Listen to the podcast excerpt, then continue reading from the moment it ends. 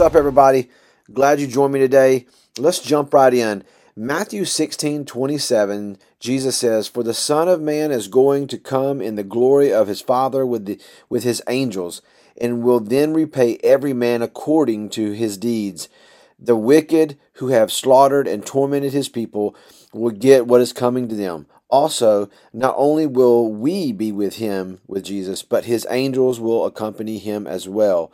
Man, what an entourage, what an entrance. You know, John says the heavens open up so that everyone on earth can see into heaven. Like uh, the curtain on a stage that opens at the beginning of an act. Now, look at what happens next. Matthew 24, 29 through 30 tells us immediately after the tribulation of those days, the sun will be darkened, and the moon will not give its light, and the stars will fall from heaven, and the powers of the heavens will be shaken. Then will appear in heaven uh, the sign of the Son of Man, which we know as Jesus, and then all the tribes of the earth will mourn, and they'll mourn because they know judgment is coming and they will see the Son of Man coming on the clouds of heaven with power and great glory. The imagery here is breathtaking if you can picture it. Think about being at a play and the and the theater goes dark. The curtains open and the only light is a spotlight on the main character, you know, beginning that scene. The whole universe, scripture says, will go dark. The heavens open up and in and all anyone can see is Jesus and the light of his glory.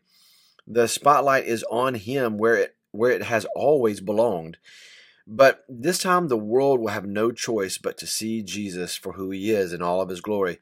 Check out Zechariah 14, 6 through 7. It says, as he confirms, you know, um, you know, what should I say, in Zechariah chapter 14, 6 to 7, he confirms the from the Old Testament exactly what Jesus describes in Matthew. Zechariah says, In that day there will be no light, the luminaries will dwindle, for it will be a unique day which is known to the Lord. Neither day nor night, but it will come about that at evening there will be light. Zechariah says it will be a unique day only known only to the Lord. And we know based on scripture that the that the Father is the only one who knows the day or even the hour that Jesus will return. Jesus will be the light that all the world will see. Talk about an entrance. But after that grand entrance, the light will return, of course, um, to normal, so to speak. But anyway, as we move on, remember we are at a point where Israel and the Jews that remain, not the remnant of Petra, the ones that did not take the mark and held to the law, those Jews have now come to faith in Jesus. Uh, God hears their cries and poured out a spirit of grace and supplication on them, as we talked about before. And the Spirit led them to faith in Christ, as He has done for all who have been saved. This fulfilled the covenant that was made with Israel long ago. Jesus has removed the godlessness of Jacob or Israel and has taken away their sins. Romans 11, 26 through 20, 11, 26 through 27 tells us that. Paul was quoting, by the way, um, or referencing Isaiah 59, which describes the second coming of Jesus in response to the to Israel coming to faith. You know, you can take a look at that at Isaiah in Isaiah 59, 19 through chapter 60, verse 2. It is a beautiful passage about you know Israel coming to faith and Jesus coming to their rescue. Okay, let's pick up with the two battlefronts that are going on when Jesus returns. The first is the battle at Petra, where a portion of the armies of the Antichrist are closing in on the remnant of Jews that are hiding out there. You know, the, these Jews uh, are the ones that have been protected, you know, at Petra, you know, by God for the duration of the second half of the tribulation period. Now, understand this is this area known as Bozrah or you might know it as Petra in the Greek, is located in a very strategic place which is surrounded by rocky, you know, hills or mountains, and it's almost like naturally fortified. So making it a heavily fortified uh, or hard to reach area with only one small entrance point. Essentially, Jesus placed them there like sheep in a corral um, like the ark, Noah went in and God sealed it. And when the flood was over, God opened it. That is what happens at Petra, as you will see. The other battle is happening at Jerusalem, as we have discussed before. Now, you are probably used to, to most people saying that, you know, Jesus will descend onto the Mount of Olives when he returns and it will split, etc., etc., leading you to believe that the second coming of Christ begins with him landing on the Mount of Olives, but that is not entirely accurate.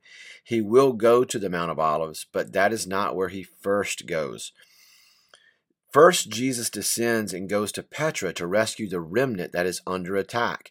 Isaiah 34 2 through 6 says, For the Lord is enraged against all the nations and furious against all their hosts. He has devoted them to destruction, has given them over for slaughter. Their, their slain shall be cast out, and the stench of their corpses shall rise. The mountains, hint, the, their mount, the mountains shall flow with their blood. All the host of heaven shall rot away, and the skies roll up like a scroll. All their hosts shall fall as leaves fall from the vine, like leaves falling from the fig tree. For my sword has drunk its fill in the heavens. Behold, it descends for judgment upon Edom, Edom being where Petra is at. Upon the people I have devoted to destruction. The Lord has a sword. It is sated or satisfied with blood. It is gorged with fat, with the blood of lambs and goats, with the fat of the kidneys of rams. For the Lord has a sacrifice in Bozrah, which of course is Petra, and a great slaughter in the land of Edom. Here Isaiah describes the return, saying it descends, saying that it, when it talks about it descends the judgment, okay, uh, Jesus descends for judgment upon Edom, okay, which is where Petra is at. He also says there will be a sacrifice in Bozrah or Petra and a great slaughter in Edom, which is the area that encompasses Petra. It also says that the Lord is enraged at all the nations, depicting the end of the tribulation, and further states that the mountains, which are some of the only ones rem- that remain because they are they are kept there to protect the remnant, will but those mountains will flow with with their blood, the blood of the armies that are there, which is consistent with what Isaiah writes in chapter 63 regarding Jesus' return at Bozrah to save the remnant. Verse 6 uh, in Isaiah 63, verse 6 states, I trampled down, this is Jesus, I trampled down the peoples in my anger. I made them drunk in my wrath, and I poured out their blood on the earth. Now, speaking of Jesus appearing at Bozrah or Petra first, appearing there first, look at what Isaiah writes at the beginning of chapter 63, verse 1. It says, Who, Isaiah says this, he says, Who is this who comes from Edom in crimson uh, garments from Bozrah, he who is splendid in his apparel, marching in the greatness of his strength.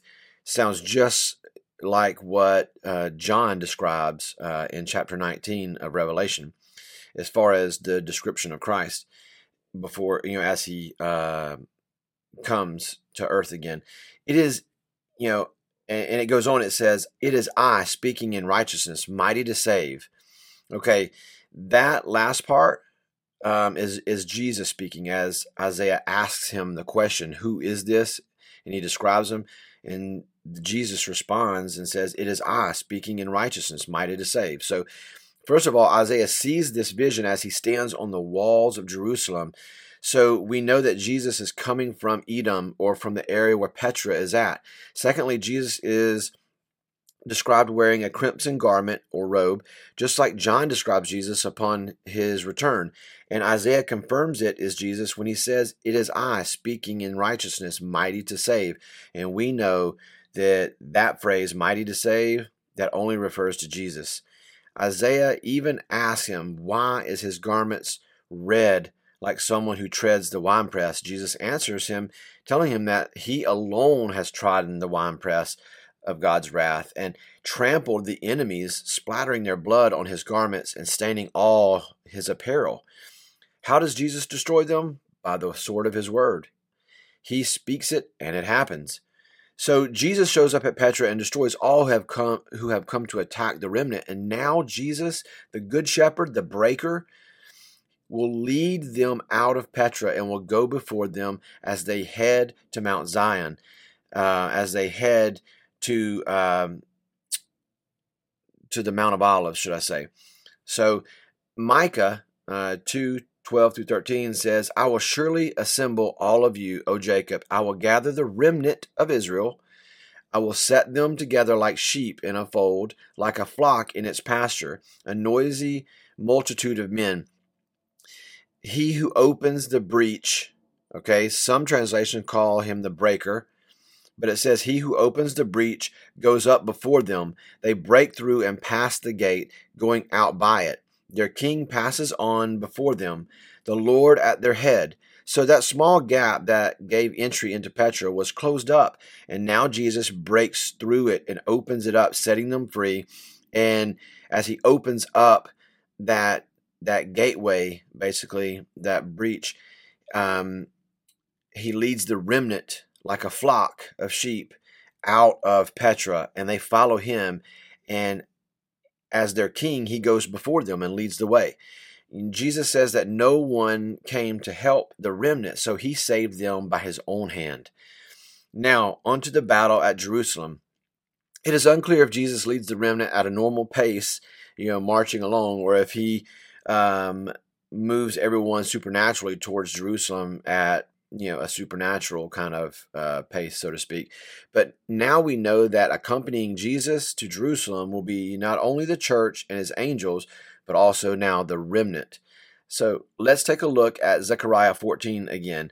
Last time we talked about the beginning of chapter 14 and how the Antichrist armies make it into the city and plunder it, cutting off half the city, you know, killing, you know, people, people are being exiled you know, and assaulting women, etc. And how God doesn't allow the enemy, though, to take the whole city. Half the city um, is not cut off. So now we pick up with Zechariah 14, 3 through 5, where it says, Then the Lord will go out and fight against those nations as he fights on a day of battle.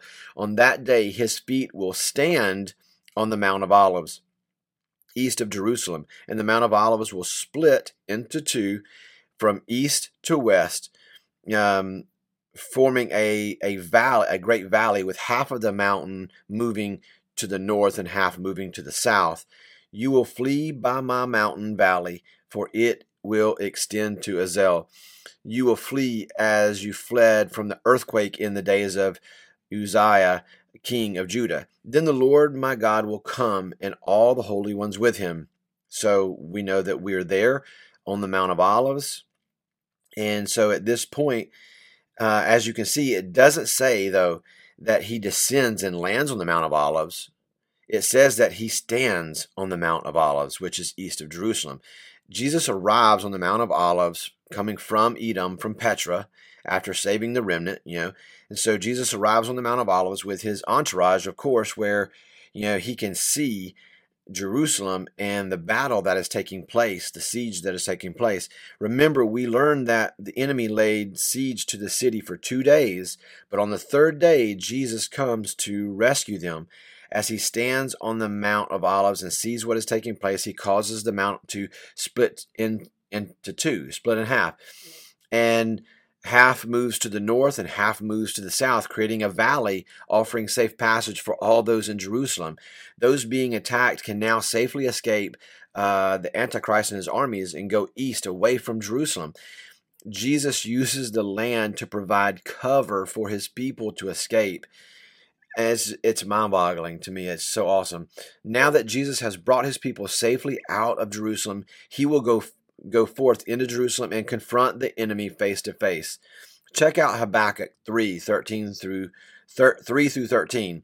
You know, it describes events leading to the return of Christ as well as what happens when he does return. Habakkuk 3 12 through 14 says, You march through the, through the earth in fury. You thresh you threshed the nations in anger. You went out for the salvation of your people, for the salvation of your anointed. You crushed the head of the house of the wicked, of course, talking about the Antichrist. And you, it says, You crushed the head of the house of the wicked, laying him bare from thigh to neck. You pierced with his own arrows the heads of his warriors. When Jesus confronts the Antichrist and his armies, it is over in an instant. At the as the sword of his word splits the Antichrist open from thigh to neck, and his armies are pierced in the head with their own arrows. You know, Second Thessalonians 2 8 also confirms that Jesus will slay the Antichrist with the sword of, that comes out of his mouth, the sword of his word. Once the Antichrist and his armies are killed or slain, presumably, you know, the false prophet will suffer the same fate as he's part of that head. Uh, so Habakkuk and Paul both confirm that Jesus will slay them with the sword of his word or the sword that comes out of his mouth, along with what John writes in Revelation 9, 20, 19, 21. However, in verse 20, John John only talking about verse 20 in Revelation uh, chapter 19, John only mentions that the beast gathers his armies against Jesus, and John writes that the beast or the Antichrist and the and the false prophet are seized and thrown into the lake of fire or for you know for all of eternity. So which is where all unbelievers will go after the throne judgment at the very, very end. All unbelievers are in Sheol or in that place of torment. Some call it hell but they will be resurrected and given a new body and eh, and will face judgment known as the great white throne judgment where all believer unbelievers should i say all unbelievers are judged and then sentenced to eternal damnation in the lake of fire where the antichrist and false prophet are already at. So the antichrist and false prophet were human beings that were controlled by satan. That's important to understand. They were human controlled by Satan. The Antichrist is possessed and empowered by Satan, and the false prophet is most likely also possessed by some other powerful demon. Either way, they are slain, and that means that the spirit possessing them, along with their own spirit, is released from the body, which is, happens upon death, right? So when well, when you die, you know, as an unbeliever, where do you go? You go to to hell. You go to Sheol or that place of torment, and Isaiah writes that when when they do, they will not be united with those who fo- who followed them on the earth. You know, all the other kings and the armies and all the people that followed them. You know, they will not be, and you know, the people that took the mark and all that stuff. They will not be united with them because they will receive a very special treat. They are brought back out of Sheol, you know, almost as soon as they descend into to Sheol or hell you know, uh, upon their death, they are brought right back and given a new body um, at that moment where they are seized and thrown into the lake of fire, being the first of the unbelieving or the wicked to be sentenced there. The rest will join them after the great judgment. Regardless, though, the important part is that Jesus has destroyed the enemy and his armies and cast the Antichrist and the false prophet into the lake of fire. And the angel John sees summons the birds of the air like vultures to come and feed on the flesh of the dead. I guess they're like the God's cleanup crew or something. But we will get to Satan's punishment next time as we begin chapter 20. But before we get uh, too far in chapter 20, we will also cover a little known period uh, in God's timeline known as the 75 day interval. There, uh, so that's it, guys. There you have it. We have made it through the Battle of Armageddon, and the King has returned to rule over the earth. He has restored his people, punished the beast and the false prophet, along with those who followed him. And now it is time for his people to enter into a time of rest. As we exit the tribulation period uh, a few groups remain the remnant of Jews protected at Petra, the Jews that came to faith during the Battle of Armageddon that we just talked about, the Gentiles that became believers, you know, back prior to the mark being given. Um, and believe it or not, there are some Gentiles that made it through the tribulation that never came to faith and never took the mark of the beast. We will discuss them more, though, in the future episodes regarding the millennial kingdom. Okay, guys, that is it. Join me next time as we move into chapter 20 and discuss the 75 day interval. You know, I'm so excited to share everything that comes in these last few chapters. Such hope and wonder and excitement lies ahead. Don't miss it. See you next time. God, thank you for just being you. The the list is truly endless. God, there is so much to look forward to, and I can't wait to enter your millennial kingdom one day. It is going to be awesome but I know we still have work to do here. So use me, Jesus, to accomplish whatever purpose you have for me. Call your people out of the shadows. Let the church rise up and declare your truth. We carry the truth of the gospel everywhere we go. Let us be a light that points others to you. Even when we stumble, let it be with humility and grace so that others may see your power made perfect in our weakness. I pray over all that have heavy that are heavy burdened i pray that you would give them rest.